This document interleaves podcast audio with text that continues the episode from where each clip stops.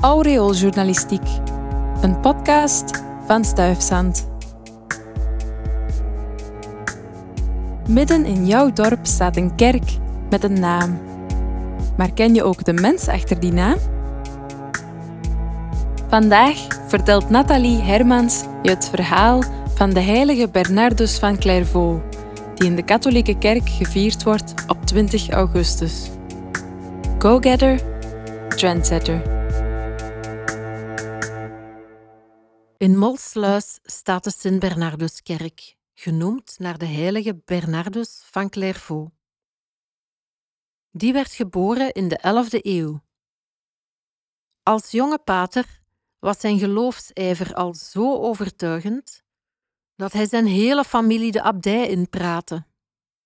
Zijn vader, zijn broers, zijn zuster, allemaal traden ze in. Bernardus' enthousiasme bleef niet onopgemerkt. Vlak nadat hij zelf was ingetreden in de abdij van Citeaux, kreeg hij al de opdracht om een dochterklooster te gaan stichten in een mooie riviervallei die hij Clairvallée noemde. Dat werd later verkort tot Clairvaux. Een abdij stichten was in die tijd niet zo eenvoudig.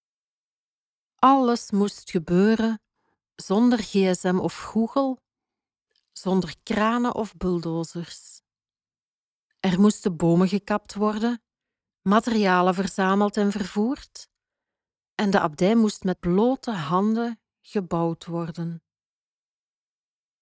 Daarna moesten er monniken ondergebracht en gevoed worden. En dan moest je er ook nog eens voor zorgen dat die allemaal een deugdzaam leven leidden waarbij ze zich hielden aan de regels van hun orde. Die regels waren in de eerste jaren van Clairvaux zo streng en de omstandigheden in de prille abdijgemeenschap zo moeilijk dat Bernardus er zelfs ziek van werd. Gelukkig raakte hij er weer bovenop toen de omstandigheden in Clairvaux verbeterden en zijn abdij werd groot en invloedrijk. Het bleef niet bij Clairvaux. Bernardus maakte in heel Europa naam door abdijen te stichten, te preken, geleerde uiteenzettingen te schrijven en te corresponderen met de machtigen van zijn tijd. Hij kreeg tijdens zijn leven al de bijnaam honingvloeiende leraar. Want zelfs als hij iemand naar zijn voeten gaf, deed hij dat met de grootste taalvaardigheid. Door die bijnaam werd hij de patroonheilige van de bijen en imkers. En die kunnen ook vandaag best wel wat bijstand gebruiken.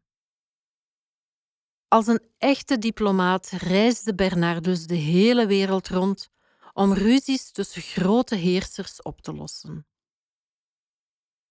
Ondanks al die reizen en diplomatieke missies, zal hij altijd in één adem genoemd worden met de plek die hij als zijn thuis beschouwde, de abdij van Clairvaux, de heldere vallei.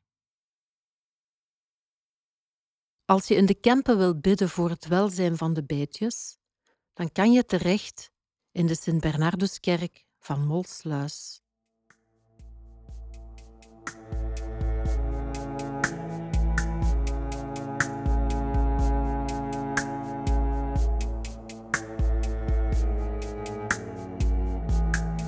Dit was een podcast van Stuifzand en de klassen Woord en Audio Engineering van de Geelse Academie voor Muziek, Woordkunst, Drama en Dans, met steun van de Vlaamse overheid. Heb je nog vragen, suggesties of opmerkingen? Laat het ons weten op info.stuifzand.be. Dankjewel voor het luisteren.